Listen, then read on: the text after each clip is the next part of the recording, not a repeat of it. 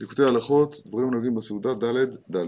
ואחר כך בא השופר שמבחינת התעוררות השינה. תכף נזכר מהי השינה, מהי התעוררות השינה, ואיך כל זה חד... קשור לתורה הנפלאה כ'. ואז... תרצ"א. ואז נמשכים התחדשות המוחין. דהיינו, מבחינת ביאורי התורה, שהיא מבחינת מוחין חדשים, חידושי תורה.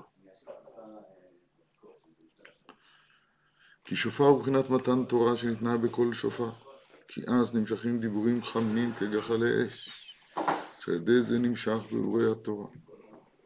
כי שופר הוא מבחינת יראה, מבחינת אש, כמו שכתוב במתן תורה, וכל העם רואים את הקולות ולפידים את קול השופר, זה מצד אחד, מצד שני כתוב, ודבר שמעת מתוך האש. אז תחליט, שופר מתוך האש, התשובה היא שופר זה מתוך האש, מבחינת אש. וזה רמז שאי אפשר להמשיך באורי התורה, כי אם מי שדבריו כגחלי אש, כמו בשעת מתן תורה, שכל דבריהם כתוב כגחלי אש. זה שלא תיקווה מהם. כמו בשעת מתן תורה, שדיבר השם איתנו מתוך האש.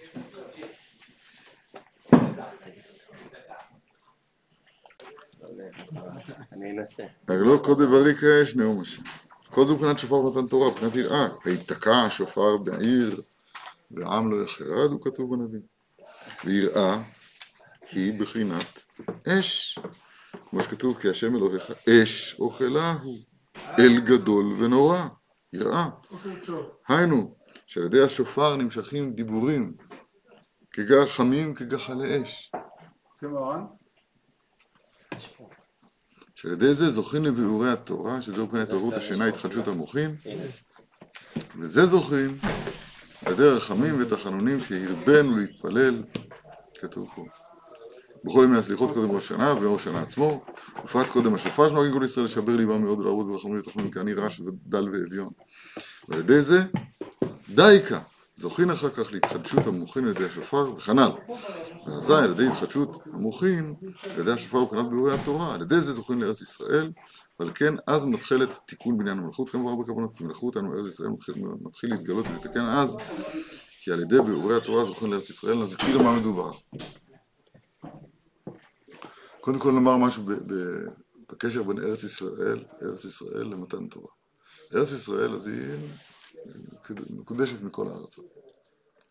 וכך יש עוד, עוד אה, דרגות בקדושה, ערים מוקפות חומה, עד שמגיעים ל, לירושלים, להר הבית, לחומה, להיכל, בסוף לקודש הקודשים.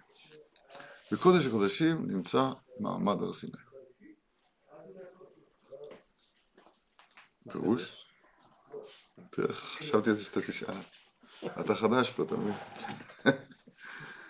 מה הפירוש? באמת מה הפירוש?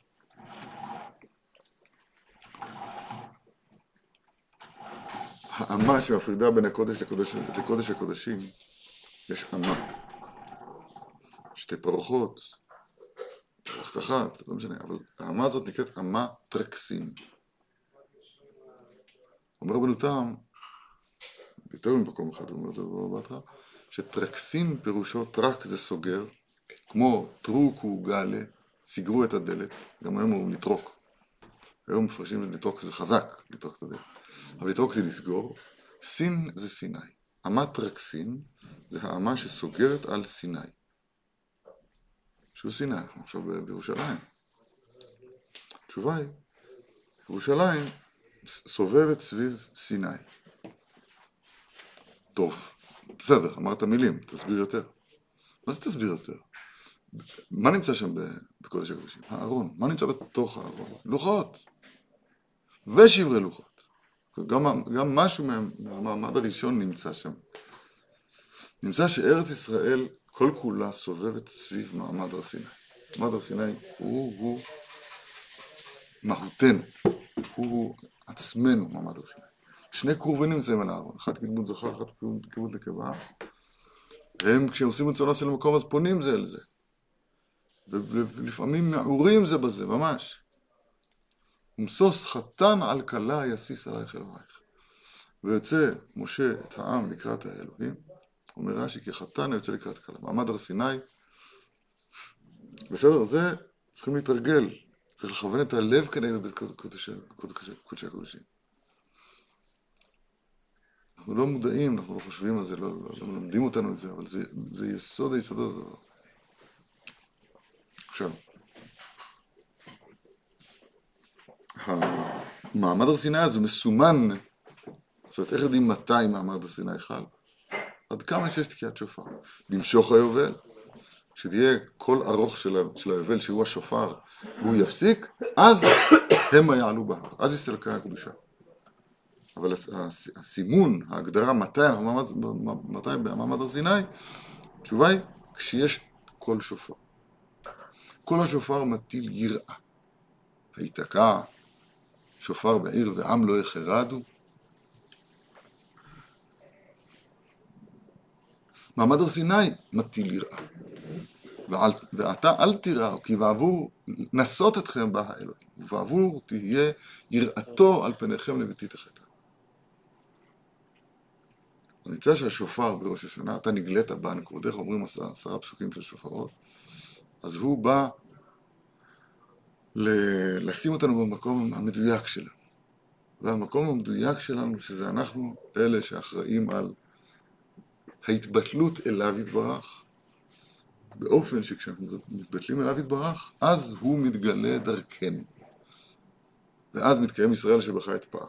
אבל התבטלות היא-היא מידת היראה. ואולי לכן זה גם כן נקרא אש, היראה הזאת. כי אש אוכלה,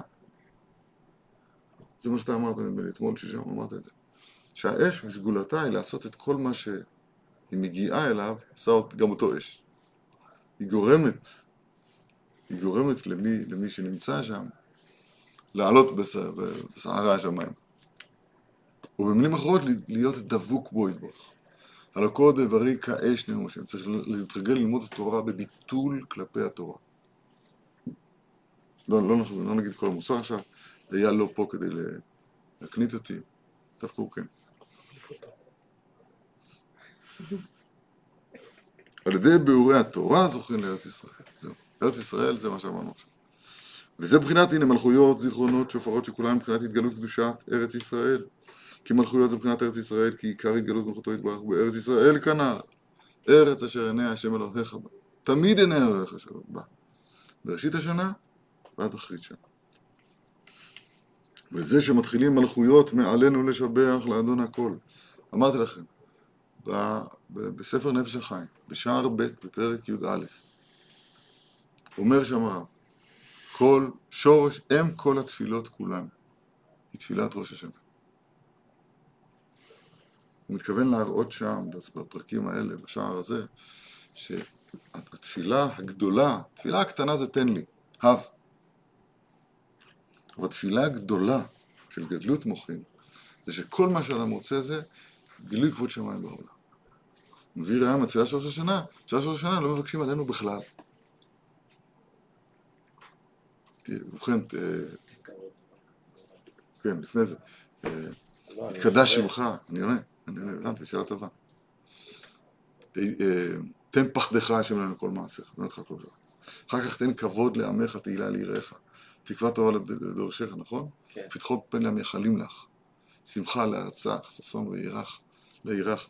צמיחת קרן לדוד עמדך, ועריכת נר לבן אישה משכב ברימה מימינו. כן. אז לכאורה זה עלינו. כן, הקטן יכול לעשות, אנחנו כקטנים יכולים לעשות מכל דבר גדול קטן. למשל, שמחה לארצך או ששון לעירך, אז אני מצייר, היום יש גשר המתרים בכניסה המערבית. אני הייתי רוצה שיהיה זה גם בצפון, פה דרך אגב, אתה יודע, לפני רמות, ד', שיהיה גשר המתרים. אתה יודע איזה כבוד שמיים זה? וגם כן במזרח ממעלה אדומים, ובדרום, ברמת רחל גם כן, שיהיה גשר המתרים. איך אנחנו מציירים תן כבוד לעמך תהילה לך? שמה? טדי כבר מואר בצורה יוצאת מכלל. מה עוד אפשר לבקש? שיהיה שם בית מדרש. אז אנחנו, הכבוד, הכבוד לעמך, הכבוד, הכבוד לעמך זה כבוד שמיים, ושמחה של אז ימלא שחוק פינו של מנה, אז יאמרו בגויים. על זה מדובר. כן. באמת. בסדר. איך הגענו? אה, ארץ ישראל, התגלות הכבוד בארץ ישראל, התחדשות המוחין, אמרנו. זה, זה, כל זה, זה, זה, קורא לזה ביאורי התורה שבאים מכוח, כאילו ההתחדשות של מעמד הר סיני, גחלי אש. אתם זוכרים, אני אמרתי, למה לא תקנו לנו לזכור את מעשה עמלק, נכון? זכרו את אשר עשה עמלק, בדרך בזכר מצרים. אז יש פרשת זכור. מקרים לעצמם התורה. זכור את יום השבת לקדשו, זה פשוט. איפה, למה לא תקנו משהו כנגד לזכירת מעמד הר סיני? שעליו נאמרו אזהרות קשות, כתוב פרשת חנן, בהודעתם, רק ישמר לך, זה לאו אחד. ושמור נפשך מאוד. פן תשכח תדברים בשם ראו עיניך. ופן יסור מלבך כל ימי חייך. הודעתם לבניך, לבני בניך, יום אשר אמר, אשר עמד לפני השם הולך בחורי. איפה, איפה, למה לא מזכירים את זה? זכר, איפה יש, איפה זכר למעמד הר סיני? כמו, כמו זכור זה שעשה לך עמלק. לא, לא יודע אם זו שאלה בכלל, אבל התשובה היא נכונה. תראה איזה דבר יפה. אני לא בטוח שזו שאלה, אבל התשובה היא נכונה מאוד. אם אתה לומד תורה נכון, אתה במעמד הר סיני. התקנה, תקנת התורה, לזכור את מעמד הר סיני זה בעצם מצוות הלימוד תורה. הרב אמר מילה שזה מתקיל קצת, נכון, כאילו זה ללמוד תורה נכון, צריך לדעת שאנחנו לא לומדים כן, נכון, זה. כן. ראיה, אם צריך ראיה לדבר, הראיה היא ברכת התורה בסימן מ"ז, שולחן ערוך. טוב.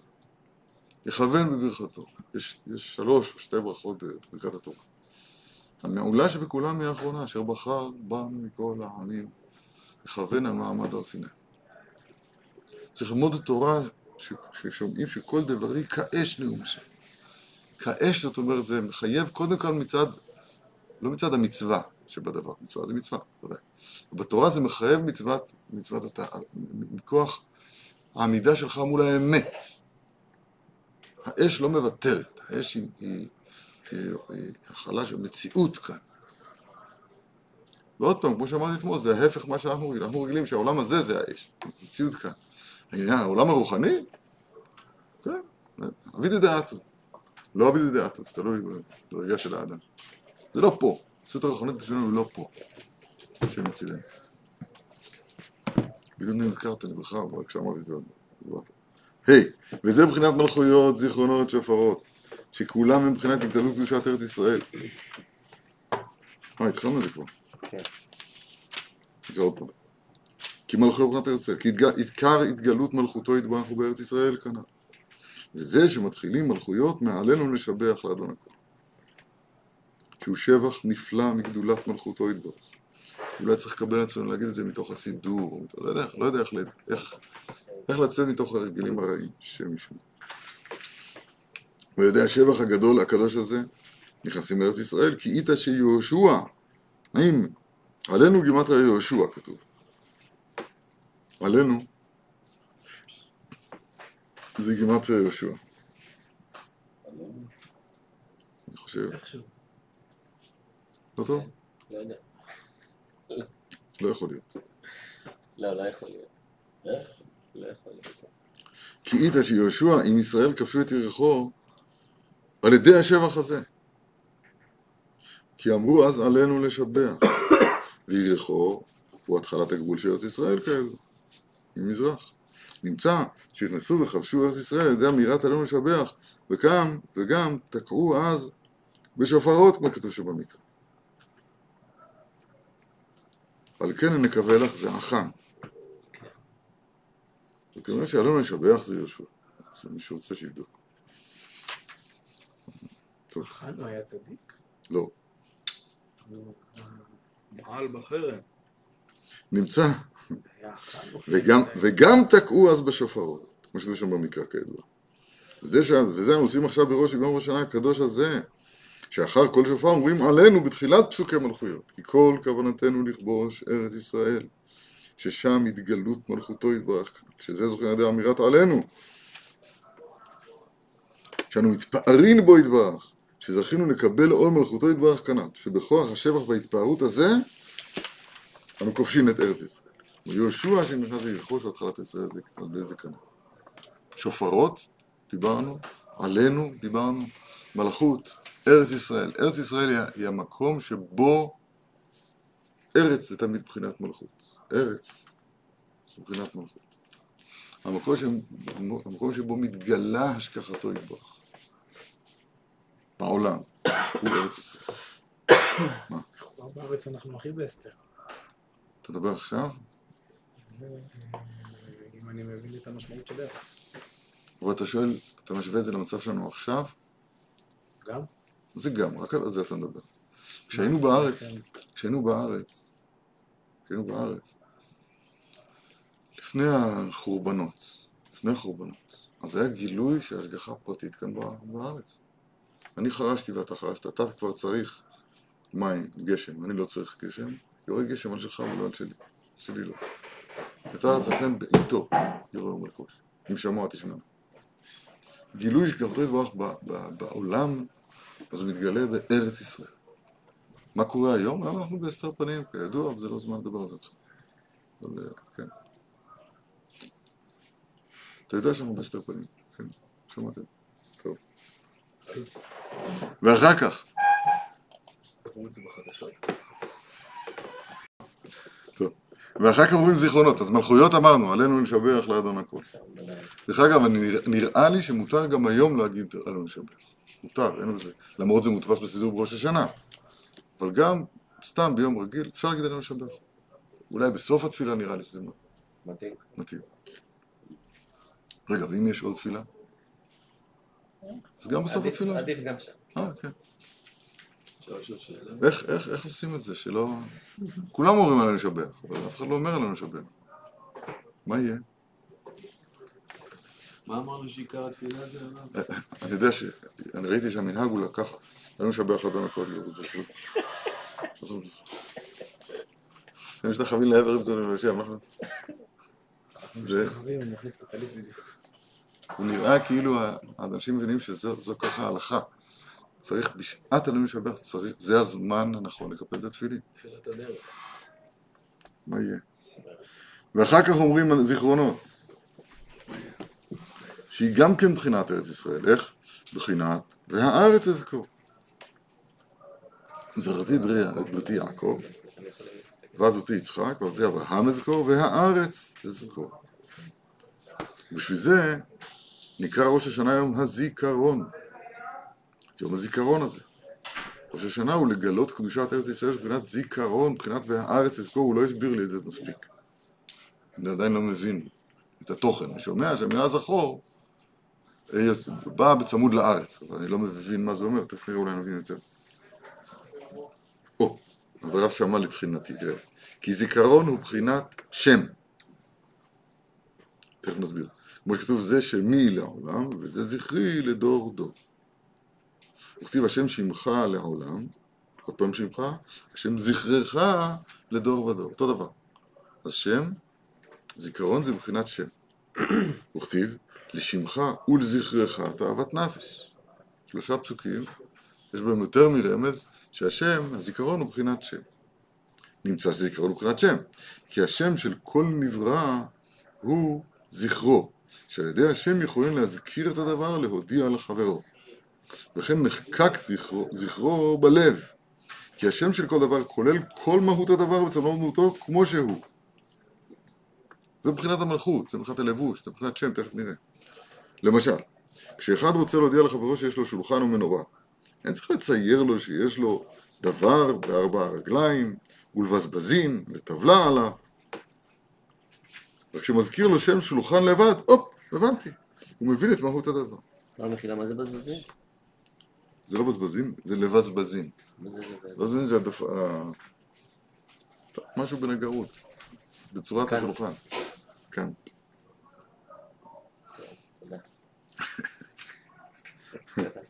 וכן בכל דבר שבעולם. די לך קימה ברמיזה. אתה אומר לו את, הצירוף הזה, שתי, שתי ההברות האלה, שולחן. מבין הכל. איך זה יכול להיות? הוא מבין יותר אפילו. מה? זה הנחש גם. רגע, בסדר. זה, זה בהקשר אחר, זה נכון, אבל הוא, ברעיון, השם הוא הגיל, הזכר לדבר כאן, שמתוך הזכר הזה אתה מבין את כל הדבר כולו. זכר עשני לפאותיו. אתה מניח תפילין, אז תפילין, אז אם אתה מניח תפילין כראוי, אז אתה... אז כל יציאת מצרים, בלב ובראש שלך. ככה זה אמור להיות. או כשאתה אומר השם אלוהינו השם אחד, אז אתה אומר את המילים. אבל הדבר כולו צריך להתיישב, צריך להתיישב בך, בלבך, בשפתיך, בגופך. זכר. הנה עוד דוגמה. ברגע שמזכירים שם שור, יודעים תכף כל ציור הבהמה שחבר מודיע לו, דהיינו מין שור שידוע תמונתו. ואין צריכים לצייר לו עוד תמונתו, את הזנב, את האוזניים, את הכנפיים. וכן כשמזכירים שם ראובן או שמעון מעיר פלוני, בזה כלול כל תמונת האדם הזה וכל עניינו. אמרת אייל, אמרת אייל, נגמר, כולם יודעים. אם הוא עשיר, או עני, או צדיק, או רשע וכיוצא. כי בהשם של כל הנבראים והנוצרים הנעשים, בריאה, יצירה, עשייה, כלול כל עניינם ומהותם, בצלמם ודמותם, והוא עיקר הזכר של כל נברא, כי אין מזכירין אלא שמו. וזה זכר צדיק לברכה, ושם רשעים ירכב. היינו, כי בשם רשעים ירכב הוא ההפך מזכר צדיק לברכה. כי השם, כי, כן, שם וזכר. כי הזכר הוא השם כנ"ל. וכן זה השם יתברך כביכול, שמו יתברך הוא זכרו, ואין לנו יכולים להזכירו כי אם בשמו יתברך. כי השם יתברך מצד עצמו, לית מחשבה תפיסה בכלל. לנו יכולים ואנו רשאים לדבר עמנו יתברך. כי אם על ידי שמותיו הקדושים שנתן לנו, רשות להזכירו בשמותיו הקדושים. כתוב ברמב"ם שבעה שמות, והוא סופר שמונה. קושיית כן, הכסף. אין לנו רש- אין לנו רשאים לדבר ממנו יתברך. אה, אנחנו לא יכולים לדבר, לא, תמשיך את המשפט. ואין לנו יכולים, ואין לנו יכולים, אנו רשאים לדבר ממנו יתברך, כי אם על ידי שמותיו הקדושים. מיד נסביר, שנתנו רשות להזכירו בשמותיו הקדושים. וכשאנו מזכירים שמו, אנו מכוונים עליו בעצמו יתברך, שהוא המנהיג והמושל בכל, אשר הוא ברחמיו קרא לעצמו זה השם. מיד אני אסביר. כמו שכתוב, "ל- ל- ל- ל- לבד בך נזכיר שמך. בך נזכיר שמך, מיד נסביר, "ו- ואין מזה הלכות ברכת השחר, ברכות השחר, בכרך הראשון נתפס כבר, ואין בליקוטי הלכות, בליקוטי חלק א' נ"ו, שיחות הר"ן, השם של אדם. טוב, אני, עכשיו אני אסביר את זה, זה, זה יסוד מאוד מאוד נפלא בעיקרי אמונתנו. השם יתברך, אי אפשר לדבר בו מצד מה שהוא בעצמו. לית מחשבה תפיסה בכלל. אי אפשר גם לתאר אותו, בשום, לכתוב אותו, שום, שום דבר מענייני העולם הזה לא יכול להיות אה, משהו שמתאר אותו. למשל, אתה רוצה לומר שהוא חכם? טעית. אנט הוא חכים ולאו בחוכמה ידיעה. אנט הוא מבין ולאו בינה ידיעה. לאו בבינה ידיעה. כשאומרים לקדוש ברוך הוא שהוא רחמן, צריך להיזהר מאוד. אני, אני אגיד את זה בצורה יותר, יותר מובהקת. הרמב"ם בהלכות דעות אומר שצריך ללכת בדרכיו של הקדוש ברוך הוא. ואז הוא אומר בשם חז"ל, במסכת יבמות, הוא אומר, הוא מנסח את זה ככה. מה הוא נקרא רחום, אף אתה היה רחום. מה הוא נקרא חנון, אף אתה יהיה חנון. מה הוא נקרא קדוש, אף אתה יהיה קדוש. אז כל, כל שומע שומע שזה לא אף אתה, זה לא אותו דבר. הוא לא חנון, הוא נקרא חנון. ואתה אל תקרא חנון, אתה תהיה חנון. מה הוא נקרא רחום, מה הוא נקרא קדוש, אף אתה היה קדוש, יהיה חנון. למה אתה לא אומר זה שווה לגמרי? מה הוא, כמו שחז"ל אומרים אגב, מה הוא חנון, אף אתה יהיה חנון. זה, זה, זה, זאת האמת. למה רמב"ם אומר נקרא חנון? למה? כי רמב"ם למד בקבוצי ההלכות, ד' ד', לא ד' ו', זה לא מסתדר עם הזמנים כל כך. שהשם יתברך, השם יתברך, הוא לא רחום, הוא לא חנון. פעולותיו הן פעולות של חנון. פעולותיו הן פעולות של, של רחום. הוא מצד עצמו לית מחשבה תפיסה בכלל. אי אפשר לכנות למעלה שום שם, בשום צורה, בשום אות, בשום קוצו של אות. כלום. שלא נדע. הנשגב הוא בהגדרתו מעבר לכל תפיסה והגדרה. הראשונים קוראים לזה בלתי בעל תכלית. בעל תכלית זה, זה הכוונה היא דבר שיש לו מידות וגבולות, יש לו, יש לו נגמר. בלתי בעל תכלית זה מה שאנחנו קוראים בדורות יותר מאוחרים אין סוף ברוך הוא. אין סוף זה לא אין סוף מתמטי שזה הרבה. סדרת המספרים הטבעיים 1, 2, 3, 4, 5 גם הזוגיים 2, 4, גם הפרדיים 1, 3, 5 אז היא אין, במתמטיקה קוראים לזה אין סוף. אין סוף כי זה המספר ממשיך בלי להפסיק אף פעם. כשאומרים אין סוף כלפיו יתברך, לא מתכוונים אין סוף, אין סוף בגודל פיזי, זה הגשמה. צריך לה- להכות מי שמדבר ככה. אז ברוך הוא לא, לא גדול, כשאומרים הקדוש הוא גדול, הכוונה שהוא, שהוא extra, extra, extra, extra, extra, large, חלילה וחס. המושג, המושג, כשאתה אומר אין סוף, זה לא- זה לא בגבול. נכון, ולכן. ולכן מה הפירוש, ומה הפירוש של אין סוף? שהוא לא בגבול? אין- תסביר, אני נכון, אתה אומר. לא נתפס, בלתי נתפס. או, עכשיו אמרת מצוין. אין סוף זאת אומרת שבניגוד לכל שאר המציאות שהיא ברת תפיסה, ברמה כזאת, ברמה אחרת. למה היא ברת תפיסה? כי השכל הגבולי משיג את הדברים הגבוליים. אבל הוא יתברך, מציאותו היא מרוממת מעל כל, מכל מקום, מכל זמן. הוא מקומו של העולם, אין העולם מקומו. אם בעולם הזה הזמן הוא המגדיר של המציאות, אין, אין מציאות, אין דבר, לך דבר שאין לו, אין לך אדם לו שעה. כל, חייב להיות פה זמן. הוא יתברך היה והווה ויהיה בבת אחת. היה, זה שמו, היה והווה ויהיה. הוא מהווה את הכל, אין לו, אין לו מקום פה בעולם. הנה מקום איתי, הוא אומר למשה רבנו. הוא מקומו של העולם. הקדוש ברוך הוא, בקיצור, כשאומרים עליו שהוא אין סוף ברוך הוא, הוא בלתי בעל תכלית, הולד מחשבה ותשפה בכלל, פירוש הדבר, שאין, פירוש הדבר שאנחנו, אי אפשר לומר בו שום דבר היגד חיובי. איפה, איפה אנחנו יכולים לדבר איתו? לפי מעשיו. למי, לפי מעשיי אני נקרא. כשאני נלחם אני נקרא צבאות. כשאני מרחם על בריאותיו אני נקרא הוויה, מידת רחמים. כשאני מתחסד עם הבריות אני נקרא אל, חסד אל כל היום. אבל השמות זה רק מצד הפעולות שלו. הוא יתברך, מרומם בהחלט מעל כל שם וכל, וכל פעולה וכל מה שאתה יכול לעלות ברעיונך. זה, מה שאני אומר עכשיו זה יסוד היסודות. נפש החיים אומר שלכן חז"ל קראו לו הקדוש ברוך הוא. נסביר. קדוש זה הבחינה שבה הוא נבדל ומופקע מהשגתנו. מה שדיברנו עכשיו. לית מה חשב על זה בכלל, קדוש. ברוך הוא זה מצד אותה בחינה שבה הוא קורא לזה, נפש החיים, שהוא מתחבר לעולמות, הוא מתגלה כאן בפעולותיו. הוא מתגלה כאלוהים בבריאת העולם. הוא מתגלה, הוא מתגלה כשם הוויה בשידוד מערכות הטבע וכולי. הוא מתגלה, ב- מתגלה כאל שדי כש, כשזה קשור לפרה ורבה. אני אל שדי פרה ורבה. בסדר? אבל זה רק מבחינת ההתגלות שלו. סוג של כינויים כאלה.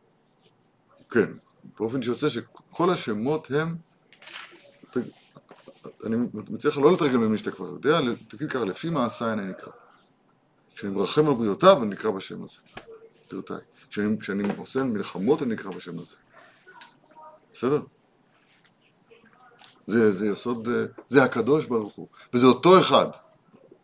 הוא ההוא של הקדוש ברוך הוא. זה אותו, זה אותו, זה הוא. אבל ההוא הוא בלתי מושג, הוא בלתי מושג. לפי המעשה אני נקרא.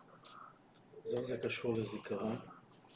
עכשיו, אומר הרב, השם, הגילוי פה הוא זיכרון, כמו שכשאתה אומר שולחן, אז, אז זה זכר,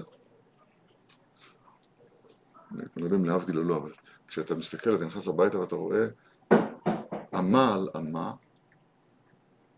שהוא לא מסוים. אז אתה רואה את החורבן, את חור- אתה רואה את חורבן בית המקדש. עכשיו, הבית שלך זה לא בית המקדש. איך הגעת לבית המקדש? איך הגעת לבית המקדש? או שאתה שם, שמים אפר מקלה בראשי חתנים. אם ישכחך ירושלים, שוב, אנחנו שמחים מזה, אומרים מזל טוב כשסוגרים את הכוס. בטעות כמובן, בטמטום, בטעות, לא יודע איך לקרוא לזה. אבל, אבל כששוברים את הכוס, זה זרח לחורבן בית המקדש. מה יש לכוס הזאת? את הכוס הזאת זה אני שברתי, לא נבוכדנצר. איך הגענו לבית המקדש? זכר זה סימן כאן, שהסימן הזה מעיד, מקשר, מקשר את מה שאתה רואה אל הדבר בעצמו. אותו דבר זה כל השמות שלו ידעות. אבל יש עוד הרבה דברים שיכולים להעיד או לקשר אותנו עם בית המקדש. למה דווקא החורבן? לא, לא, למה- השתמשתי בזה כמשל. למה- השתמשתי בזה כמשל, מה זה למה דבר החורבן? למשל, איך דבר קטן, חסר ערך, כמעט, עמל, משהו, זה לא מצויד עד הסוף. מה יש בזה? הדבר הזה הוא שם של חורבן בית המקדש. הוא זכר לחורבן. בסדר? הנה, אז נקרא עוד פעם את הפסקה האחרונה. כי השם יתברך לעת מחשבה תפיסה בכלל, ואין אנו יכולים, ואין אנחנו רשאים לדבר ממנו יתברך. אי אפשר לדבר בו יתברך. כי אם על ידי שמותיו הקדושים, שנתנו רשות להזכירו בשמותיו הקדושים, שהם, שהם שמות או זיכרון לפעולותיו. הם עצם פעולותיו. כשאנחנו מזכירים שמו, אנחנו מכוונים עליו בעצמו יתברך, שהוא המנהיג והמושל בכל, אשר הוא ברחמיו קרא לעצמו זה השם. זאת אומרת, שהאזהרה שכתובה פה בסוף זה ההוא של הנפש החיים. זה אותו אחד, אותו נשגב ונעלם, שאין לנו יכולים לדבר בו בכלל, הוא-הוא מתגלה כאן בפעולותיו. שתיים מקרא ואחד תרגום. זה נכון. הוא-הוא מתגלה כאן בפעולותיו. וזה אנחנו מתפארים. מה? זה התפארות. זה, הפאר, ישראל שבך אתפאר. כן. גם, גם באדם ש... ועיקר זיכרון שמו יתברך- שמו יתברך הוא בארץ ישראל. הקו היסודי כאן של ראש השנה, ראש השנה זה ה... נקרא לזה הפתיחה לארץ ישראל. זה המקם שפותח את הפיוט של ארץ ישראל. שקדושתה קדושתה של ארץ ישראל נמשכת בבית המקדש, ששם עיקר זיכרון שמו המיוחד. כי אין רשאים להזכיר שם מפורש, כי אם בבית המקדש, כמו שאמרו רבותינו זכרם לברכה, אנחנו לא יודעים אפילו איך, מה, מה לעשות עם השם הזה, שם, שם הוויה ברוך הוא. בבית המקדש, אז הכהנים, כהן גדול, היו שומעים את השם הנכבד והנורא. מפורש אצל פי כהן גדול, היו קוראים על פניהם. נכון? משתחווים ואומרים, ברוך שם כבוד מלכותו לעולם. כשהשם הזה מתגלה, אז מה שזה גורם לבריות זה, זה, זה להתבטל אליו. להתבטל אליו. זה ארץ ישראל. התבטלות, התבטלות אליו. כשכהן גדול אמר את שם וכמו שכתוב, בכל מקום אשר אזכיר את שמי, אבוא אליך וברכתיך ופריש פרש רש"י שם, דהיינו בבית המקדש. זה שכתוב, נודע ביהודה אלוהים, בישראל גדול שמו, ויהי ישלם סוכו. ירושלים. טוב, הוא לא מסביר. כי ידיעת אלוהותו וממשלתו והגדרת שמו יתברך היא רק בירושלים, ששם הבית המקדש, ששם מזכירים שם המפורש כנ"ל. עכשיו, כמובן שהאזכרה שם היא לא כמו האזכרה שלנו כאן. קודם כל, אנחנו כאן לא מזכירים את השם. אני אסביר יותר. למה אנחנו לא אומרים את שם הוויה ברוך הוא, וכאן אומרים את שם אדנות? למה אני יכול לקרוא לו בשם אדנות? ברוך אתה אדוני למדני חוקיך. למה? מה?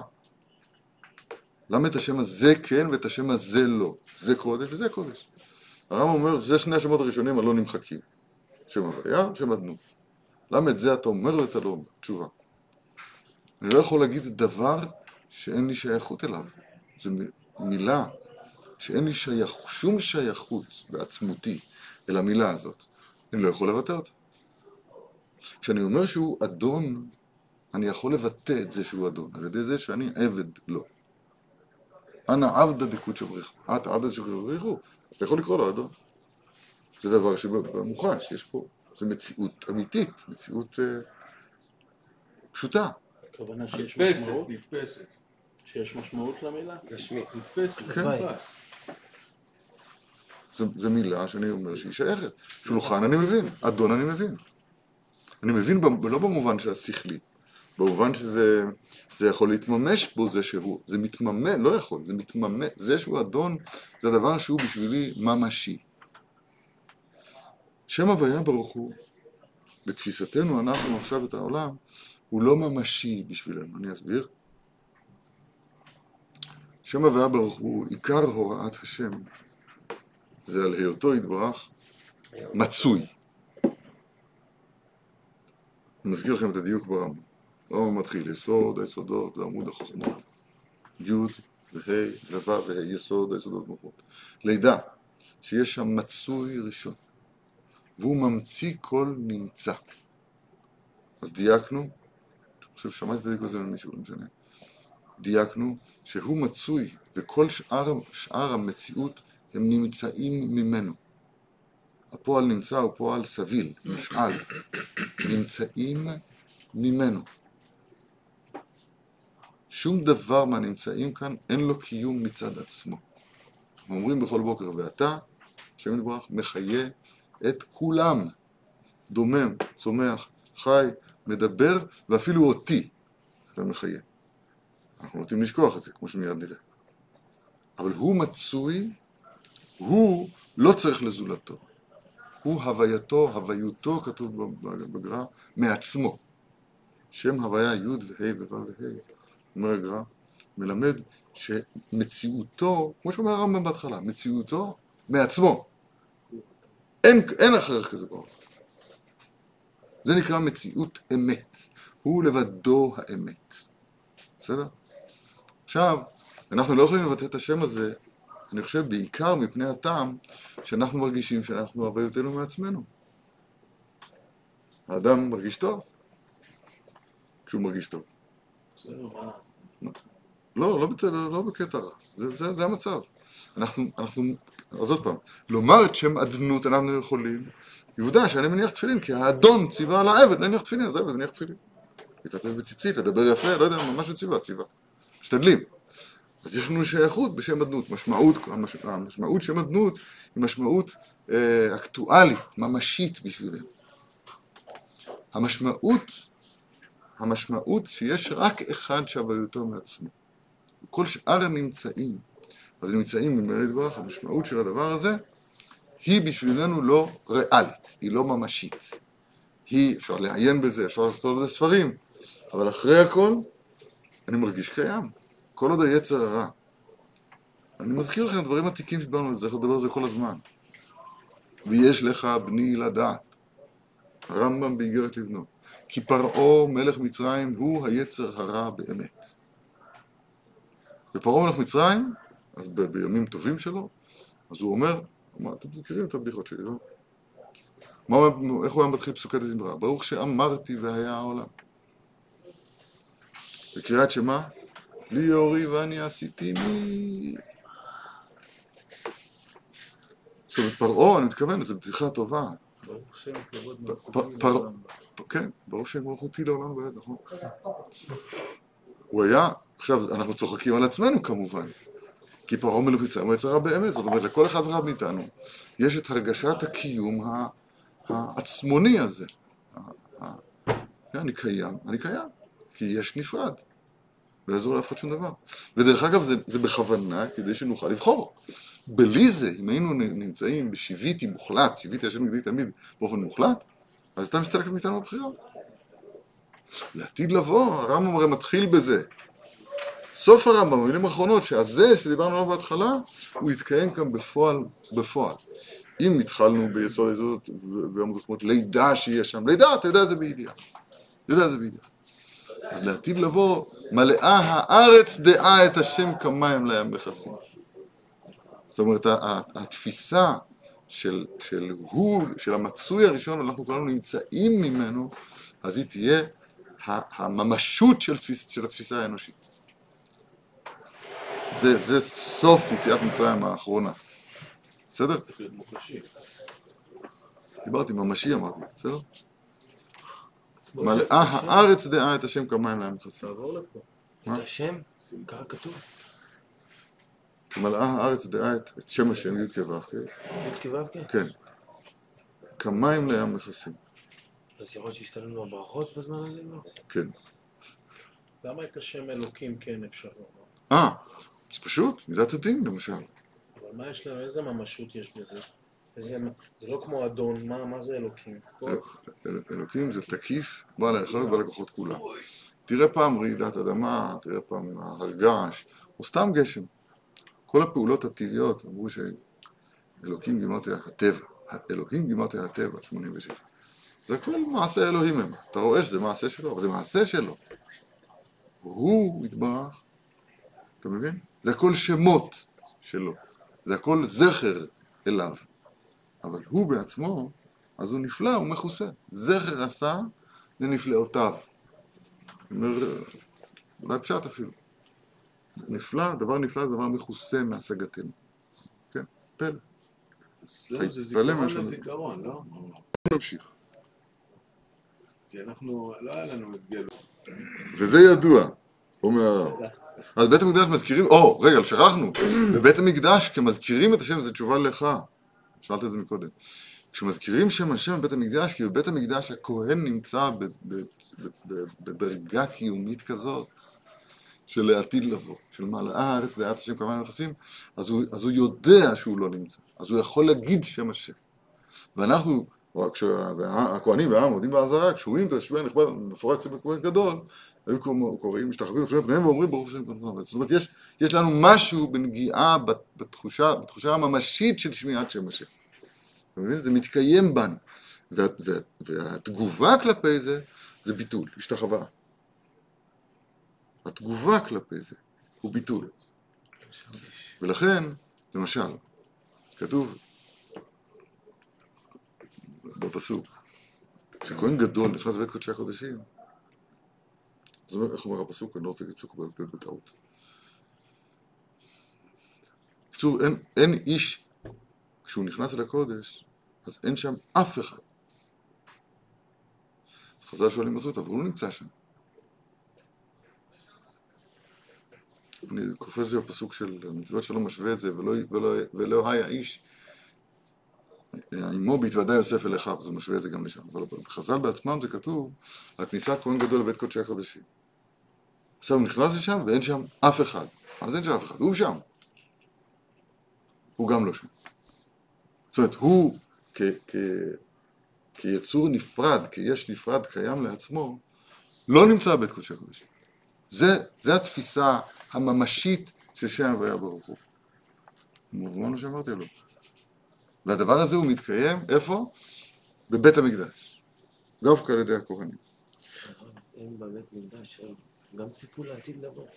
הם חוו את העתיד לבוא. טעמו מזה. כמו שאנחנו אמורים לטעום את העולם הבא בשבת. וזה ידוע שקדושת הבית המקדש נמשכת בכל גבולי ארץ ישראל, שעד שם גבול הקדושה. גבעת זה, גבעת זה.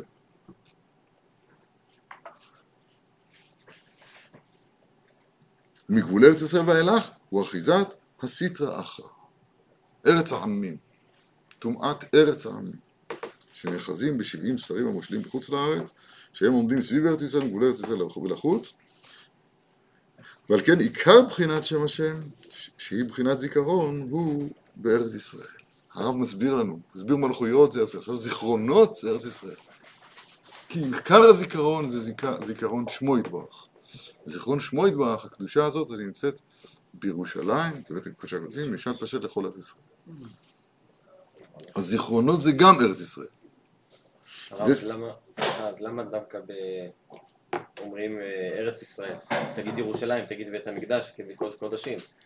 למה עצרת בארץ ישראל? תגיד כל העולם. אני קורא, אתה לא הקשבת, וזה ידוע, קדושת בית המקדש נמשכת בכל גבול ארץ ישראל, שעד שם גבול על קדושה, מגבול ארץ ישראל ואילך, הוא אחיזת אחרא. אמר- הרי אמרנו את זה. כן. וזה שכתוב באברהם, כשנכנס לארץ ישראל, ויקרא שם אברהם בשם השם. וכן בפרשה הקודמת. כתיב ויבן שם מזבח ויקרא בשם השם. מסביר הרב, כי עיקר שם השם, למה הוא לא קרא את זה באור כסדים? באור כסדים אפשר לדעת, אפשר, אפשר סור מרע, אפשר ל, ל, ל, ל, למות על קידוש השם. אבל לחיות על קידוש השם, זאת אומרת, זה בארץ ישראל. כי עיקר שם השם מזיקים בארץ ישראל. ועל כן, על ידי שזכה אברהם לארץ ישראל, על ידי זה זכה שנגדל שמו, ונתווסף לו ה' על שמו, אברהם. כמו שכתוב, לך מארצך אל הארץ, ואברכך, ואגדלה שמך. תכף, אם, אם הוא לא יסביר, אני אסביר. ועל, ועל כן, בעת שהשם יתברך הגדיל שמו, וקרא שמו אברהם, אז הבטיח לו ביותר לירושת ישראל. כמובן הפרשה שם, לא יקרא עוד את שמך אברהם והיה שמך אברהם, פרשות שלנו, והקימותי את בריתי, נתתי לך ולזרעך את ארץ מגורך את ארץ כנען. כי הא בהא תליא, כי עיקר הגדלת השם הוא בארץ ישראל, כי קודשא בריחו בישראל ואורייתא כל החד. יש משהו דומה לזה בזוהר. ושמו משותף בשמנו, ישראל. ועל כן בארץ ישראל, כן, שמו משותף בשמנו, ששם עיקר הגדלת שמו יתברך, על כן שם שם אברהם, נגדל שם שם אברהם. וזהו, גם את זה אומרים בבוקר, ושמת שמו אברהם, ומצאת את לבונה למעלה לפניך, וחרות עמו הברית לתת ארץ הכנעני. כי הגדלת השם לארץ ישראל הם מבחינה אחת כנ"ל. כי השם הוא מבחינת מלכות כידוע. כמו שכתוב, ויעש דוד, שהוא המלך, שם, ומלכות מבחינת ארץ כידוע. היינו מבחינת ארץ ישראל, כנ"ל. לפני שאנחנו נפרדים מזה, האות ה' שדווקא, למה מכל האותיות הוא, הוא, הוא קיבל דווקא את, את האות ה' ולא את האות צדיק, אב רצם, למשל. למה את האות ה' מכל האותיות? למה מכל האותיות, השם, ש- האות שהתווסף, גד- גדל שמו מכוח האות ה' זה ולא, המלכות. רגע לפני התשובה, ל- זו שאלה נכונה, לא? כן. שאלה נכונה. תשובה אחת, כדי להשלים לרמ"ח איברים, למשל. הוא היה רמ"ג, עכשיו להשלים לרחם, לרמ"ח, אז זה את האות ה', זה חשבון אחד. נכון? אי אפשר גם להגיד אברהם בלי ה'. אז אני הצעתי. אברקם, כמו שאומרים אלוקים, תגיד אברקם. אז התשובה כנראה, כנראה. אותה בחינה שנקראת פרשת השבוע שלנו, ואברהם זקן בא בימים, ואברהם עשרה זקני בהם בימים, וה- והשם בירך את אברהם בכל. אז רש"י אומר שבכל זה בגימטריה בן, כי זה הקדמה לשליחת אליעזר להביא את רבקה. אבל במדרש, הרמב"ן אני חושב מביא את זה למקום. בת הייתה לאברהם, זה גמרא מפורשת, ובכל שמה. הבת הזאת של אברהם היא-היא מידת המלכות. מידת המלכות שהרב מלמד אותנו כאן, אי אפשר לא ללמוד את זה כאן, כי כאן זה כתוב. השם, הזיכרון, הארץ, האות ה' האחרונה שבשם, שאליה אנחנו מכוונים עכשיו. אז היא אותה מידה המדוברת כאן, שאין לה מעצמה כלום, אבל יש את הכישרון המבהיל הזה, שדרכה יכול להתגלות הכל. זאת ארץ ישראל, שהיא המקום שבו יכול להיות, הוא ארץ כנען, יש בו את המידה הזאת של הכנעה טוטאלית כלפי מעלה, שמכוח ההכנעה הזאת, אז יכול עכשיו העליון, הקדוש, להתגלות דרכה כאן, השמש להתגלות בלבנה, למשל. כל הל"ב נתיבות חוכמה, נון שערי בינה, כל ה... כל ה... אז זה מתגלה בלבנה. כל הלובן העליון, זה שזה כל קומת הזכר, כל, כל קומת המשפיע. כל קומה, זה נקרא לובן העליון, כן? אז הוא מתגלה בלבנה. כמובן בצמצום הראוי, הוא לא יכול להתגלות כמו שהוא. מבינים מה שאני אומר? הוא מתגלה לפי מה שהנבראים המצומצמים יכולים לקבל. רגע, אז זה קשור לבת של אברהם? רגע, המידה הזאת נקראת אה, בספרים בת. מידע שאחרי כל מה שהרב אמר עכשיו? מידת המלכות, מידת המלכות נקראת בת. בת, שמעי בת וראי. חז"ל דורשים את זה על אברהם אבינו, תחילת לך לך. ושחרי עמך ובית אביך. ויתאב המלך יופיך, יופיך, כי הוא אדונייך והשתחווי לו. פסוק בתהילים, שחז"ל דורשים אותו על הפסוק לך לך מעצמך ומת אביך אל הארץ אשר. לאן? אל ההשתחווה, כן? אל ההשתחוואה. ונשתחווה, ונלכה עד כה ונשתחווה. גם המילה כה מדברת על מידת המלכות. דיברנו על זה לא מזמן. בת הייתה לאברהם ואבינו, וכל שמה פירוש הדבר, שממנו התחדשה בעולם, הוא היה הראשון. תוספות שואלים, הגמרא אומרת, במעשר ברכות, פרק ראשון, הגמרא אומרת, למען... ברכות. אם זה היה מסודר, זה היה שלישי, שלישי משמאל. שלישי משמאל. כן, שלישי משמאל. זה? זרעים? שזה אני... והיית לנו לעיניים. הראשון שקראו אה, אה, אדון, הנה, אלא, ויאמר, אדוני אלוהים במה אדע כי ירשנה. אף דניאל לא נענה אלא בשביל אברהם, שאמר ואתה שמע אלוהינו את תפילת עבדך ותחונה, והאר פניך על מקדשך השמם למען אדוני, א' ד' נ' י'. הרמב"ם כותב א' ד' נ' י', לא. למענך מבא אלה, והאר פניך על מקדשך השמם, למענך. למה כתוב למען שם אדנות? אומרת הגמרא, אלא למען אברהם שקראך אדון. הראשון שהמליך את הקדוש ברוך הוא בעולם, הוא הוא אברהם אבינו. אז גדל שמו להיות אברהם. ההא הזאת שבתוך אברהם, חוץ מזה שהיא משלימה אותו לרמ"ח איברים, היא גם כנראה מרמזת למידת המלכות שהתחדשה על ידו בעולם. שהתוספות שואלים, ואם תאמר והכתיב ברוך אדוני אלוהי שם ויכנען עבד לעמו. כתוב עוד קודם, אומר, אומר, ויש לומר דהתה מנו באלף ד' שהוא לשון אדנות.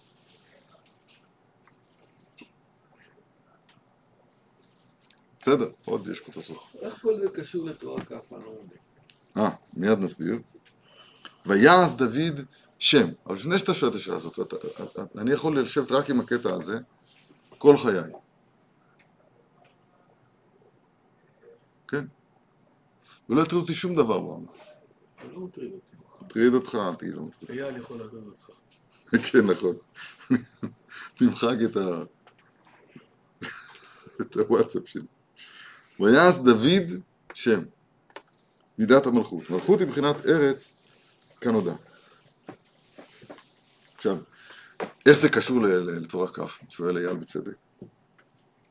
התשובה, כל העבודה היא, כל העבודה היא לעמוד כאן למטה כמקבלים ולהתחנן, לה- להתחנן, לדבר אל הסלע. ויזובו מים. פתח סלע ויזובו מים.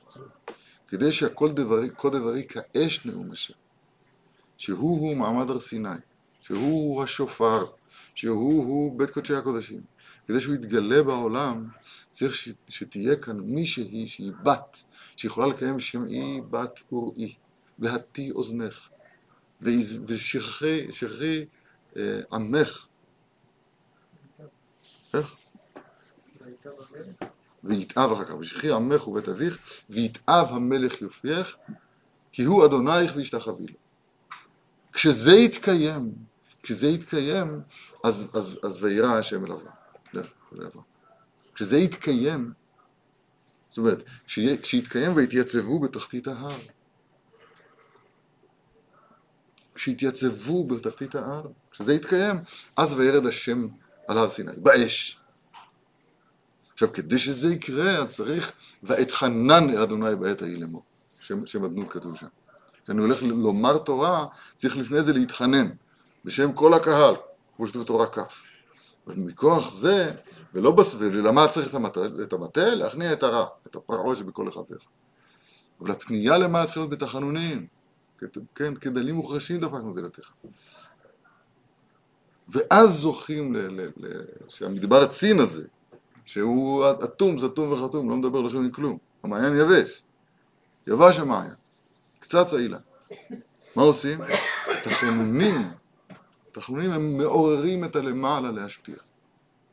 כן, זה הקשר ל... מה עם ארץ- עם ישראל פה? לא כן את ה... אז תשמע, כי כמו שהארץ היא תכלית הגשמיות של כל העולמות, אם יש אש, ויש רוח, ויש מים ביסודות, אז הארץ היא התחתית מכולם, הגשמית מכולם, עפר.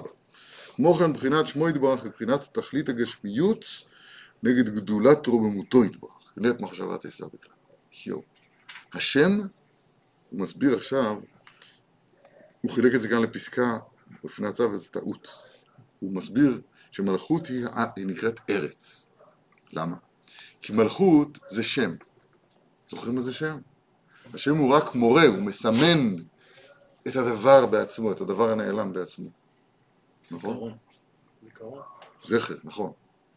הוא מסמן, קוראים לזה, הוא מסמן את הדבר בעצמו, הוא לא הדבר בעצמו. והוא, אז הוא הנמוך ביותר מכל הגילויים. גם הארץ היא הנמוכה ביותר מכל ה, מכל, בכל הבריאה. זה מה שהוא אמר. זה טעות פה, צריך לקשר פה בין שתי הפסקאות, זה, זה אותו המשך. מלכות מבחינת ארץ היה צריך להתחיל, כידוע מבחינת ארץ ישראל כנ"ל, כי כמו שהארץ תכלית הגשמיות של כל הרמות, כמו כן מבחינת שמו יתברך, מבחינת תכלית הגשמיות היא נגד גדולת רמותו יתברך.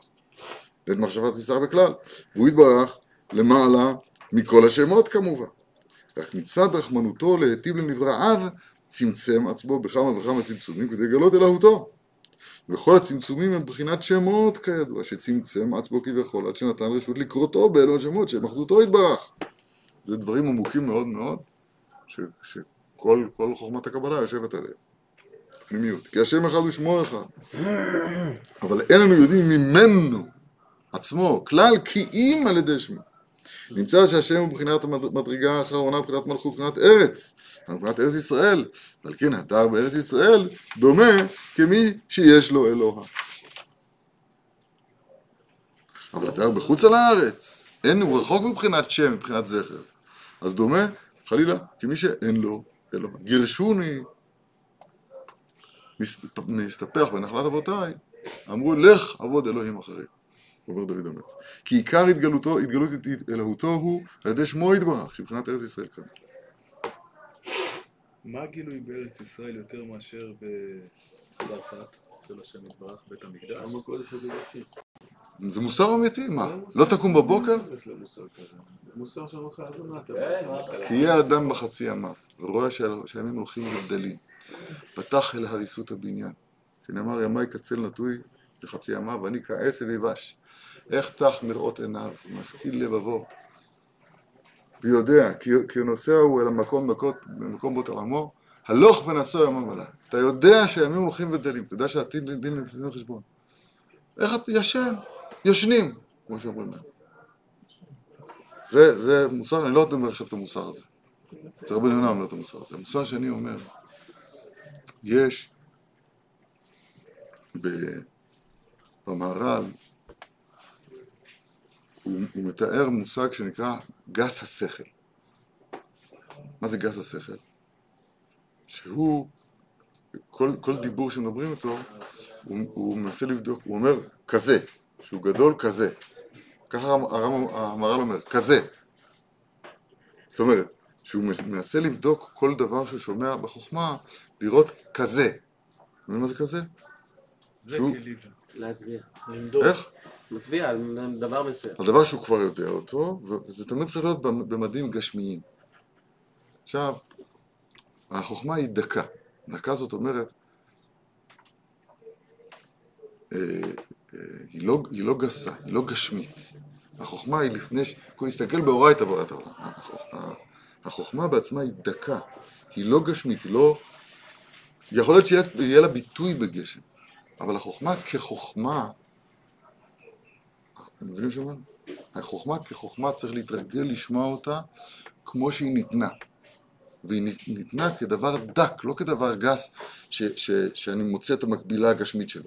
כמו שהרבה מאיתנו נוטים כל הזמן לראות, אז איך, איך זה מתבטא עכשיו? בחיים היומיומיים שלי, או אפילו תספר לי איך זה היה פעם. אפשר לדבר בלי, בלי הגסות הזאת, בלי להוריד את זה לכאן. אחר כך נחשוב להוריד את זה לכאן. קודם כל נלמד בספר, אחר כך נקום מן הספר. תלמד להגיד מה שכתוב כאן בשקלא וטריא. זה ממש כמו ללמוד תוספות להבדיל. זה לא כל כך להבדיל, זה פשוט חלק אחר של החוכמה. מי שיודע להגיד נכון את התוספות, הרב שפירא אמר לנו, זכר צדיק לברכה, הוא אמר לנו, תלמדו טוב טוב להגיד את התוספות. זה יעזור לכם להבין את, ה... את הדברים שבפנים. למה? אתה מתרגל את, מה שנקרא חוכמה. כשלומדים תוספות, אתה לא בודק איפה זה שייך עכשיו אליך. גם אין לך אפשרות, אתה לא, אתה לא מבין את הדברים המשונים האלה. מוכר לו את הכפל, ואם תרצה, תשלמני. זה בכוונה, זה לא, לא נתפס. אבל גם בחוכמה, גם בפנימיות, לא לחפש את המקבילה הפיזית של זה. ארץ ישראל, אתה צריך לצאת מהלימוד הזה, מהתורה הזאת הנפלאה שאנחנו לומדים פה עכשיו, ארץ ישראל זה בחינת מלכות. מלכות זה בחינת שם, זכר, בת. מה זה כל הדבר הזה? זה, זה הסימן, המסמן של הדבר בעצמו. זה השם, כינוי, אתה אמרת מקודם. זה המסמן, אותה אמרת מי זה המסמן של הדבר בעצמו. כשאתה אומר שולחן, אתה אומר שולחן, אז אתה לא צריך עכשיו להביא את הפלטות, לעשות... אה, אתה יודע, לא, אמרת שולחן, אמרת סימן לדבר, והסימן הזה הוא כל כך מתוחכם, שהוא מחזיק את כל הדבר בסימן הזה. זה, ש, זה שמותיו יתברך. ועיקר מקום גילוי שמו יתברך זה בארץ ישראל. ארץ ישראל. זאת אומרת שמחוץ עליו זה מקום, מקום הטומאה, נכון? טומאת ארץ העמים. אז שם, זה לא מתגלה. אנחנו מאוד היינו רוצים לראות את הדבר הזה בעיניים, ואנחנו בעזרת השם נזכה לראות את הדבר הזה בעיניים. אבל עכשיו, כשאנחנו נמצאים בהסתר פנים גדול, לא רוצה, להגיד, לא, לא, לא רוצה להגיד מובטח שלא, אבל לא מובטח שכן. שתראה, מסופר בלקטי מוהר"ן, שחסידי ברסלב באו לארץ, שמעו לארץ ישראל, והם נדהמו, אמרו שיש פה חול ואבנים ועצים. כי, מה, כי מהתיאורים, שמה זה ארץ ישראל, אז הם ציפו לראות פה, לא יודע, שם השם, רואים שיש פה משהו אחר. אז זה לא משהו אחר, זה, כל העולם כולו עתיד להיות מלכותו בכל משל, הוא עתיד להיות והארץ עיר מכבודו. כל העולם כולו עתיד להתגלות כשם השם. זה מה שאני אומר, לא, זה לא מבולבל קצת. אתה מבין? אז, אז, אז, אז אל תשאל אותי אם בצרפת אה, אה, הם מרגישים אחרת מאשר בארץ ישראל. לא שאלתי מה מרגישים. אלא? שאלתי, הרי גילוי של הקדוש ברוך הוא זה בארץ. ארץ זה, זה הכל. כל דבר יש גילוי השם מכוח בעולם. אז באיזה נקודה... ארץ זה ארץ ישראל. דווקא? ודאי. לשם הארץ ומלואה, תבל ויושבבה. רש"י, הארץ זו ארץ ישראל. אפילו הרב זה ארץ ישראל זה הגילוי של השם בעולם? זה המקום, זה לא הגילוי, זה המקום. מקום גילוי שמו יתברך בעולם. זה יותר מדויק. ואז איך זה קשור לעניין ה... לשם הארץ ומלואה, ארץ ישראל. מתפללים נכון. מה? אז איך זה קשור? אני לא מבין את הקשר כשאמרנו שזוכים לארץ ישראל על ידי ההתחננות הזאת. לא. אם אנחנו נהיה ארץ ישראל, אני אסביר, המושג הזה של מלכות, כועס על עצמי שאני לא הוצאה לפועל. המושג הזה של מלכות זה אנחנו, אנחנו בני מלכים, כל ישראל בני מלכים. אנחנו אמורים להיות אלה. שאנחנו בניו של אברהם אבינו. בת הייתה לאברהם אבינו, ובכל שמה זה אני, זה אתה. זאת אומרת, אני מסביר, שאנחנו צריכים לעמוד מול, אנחנו צריכים להיות אלה שעומדים מולו יתברך כמידת המלכות. אנחנו צריכים להיות ארץ ישראל בשביל לזכות לארץ ישראל. כן. אנחנו, אנחנו בני המלכות. אנחנו בני השכינה הקדושה. והמידה הזאת שנקראת השכינה הקדושה, היא-היא המידה שלא יתברך, שדרכה מתגלה הכל. היא הלבנה, שאנחנו, אנחנו, בנה הקטן, יעקב, אנחנו מונים ללבנה, ודרך המידה הזאת, דרך הקטן הזה, צריך להתגלה, להתגלות ה- המאור הגדול. ואז אור הלבנה הוא כאור החמה. אור הלבנה הוא אור החמה. עכשיו בואו נסגור את הספר ונגיד, ונוריד את זה, ונוציא לזה משהו למעשה. עכשיו לשאול שאלה. עכשיו בואו בוא ניקח מכאן, אה, בואו נחזור בתשובה. קודם כל, תעשה לך טובה, ת, ת, ת, תדע את הפשט, ת- תשק לה ותאר פה, תבין את המושגים. גם מיגו זה קשה, מיגו זה קשה להבין, וגם זה קשה להבין. זה מושגים שצריך להתרגל להגיד אותם, זה לא פשוט, צריך ללמוד, זה שפה. זה שפה, שפה, עול- עולם, זה עולם אחר, עולם חדש. והעולם הזה צריך, כדי להכיר אותו, צריך לדבר, להכיר את המילים, להכיר מה אומרים. אבל זה, אני עשיתי את כמיטב יכולתי, אנחנו כל הזמן מדברים על זה. אבל דבר שני, צריכים עכשיו לרדת למעשה, שתקום מן הספר. מה, מה עושים עם זה? אני יודע לדבר על תפילה קצת, אני יודע לדבר על תורה קצת יותר. אז תדברו שבתורה אתם כבר נמאס לכם לשמוע, בתפילה אני הרי לא אגיד לכם, אז מה נעשה?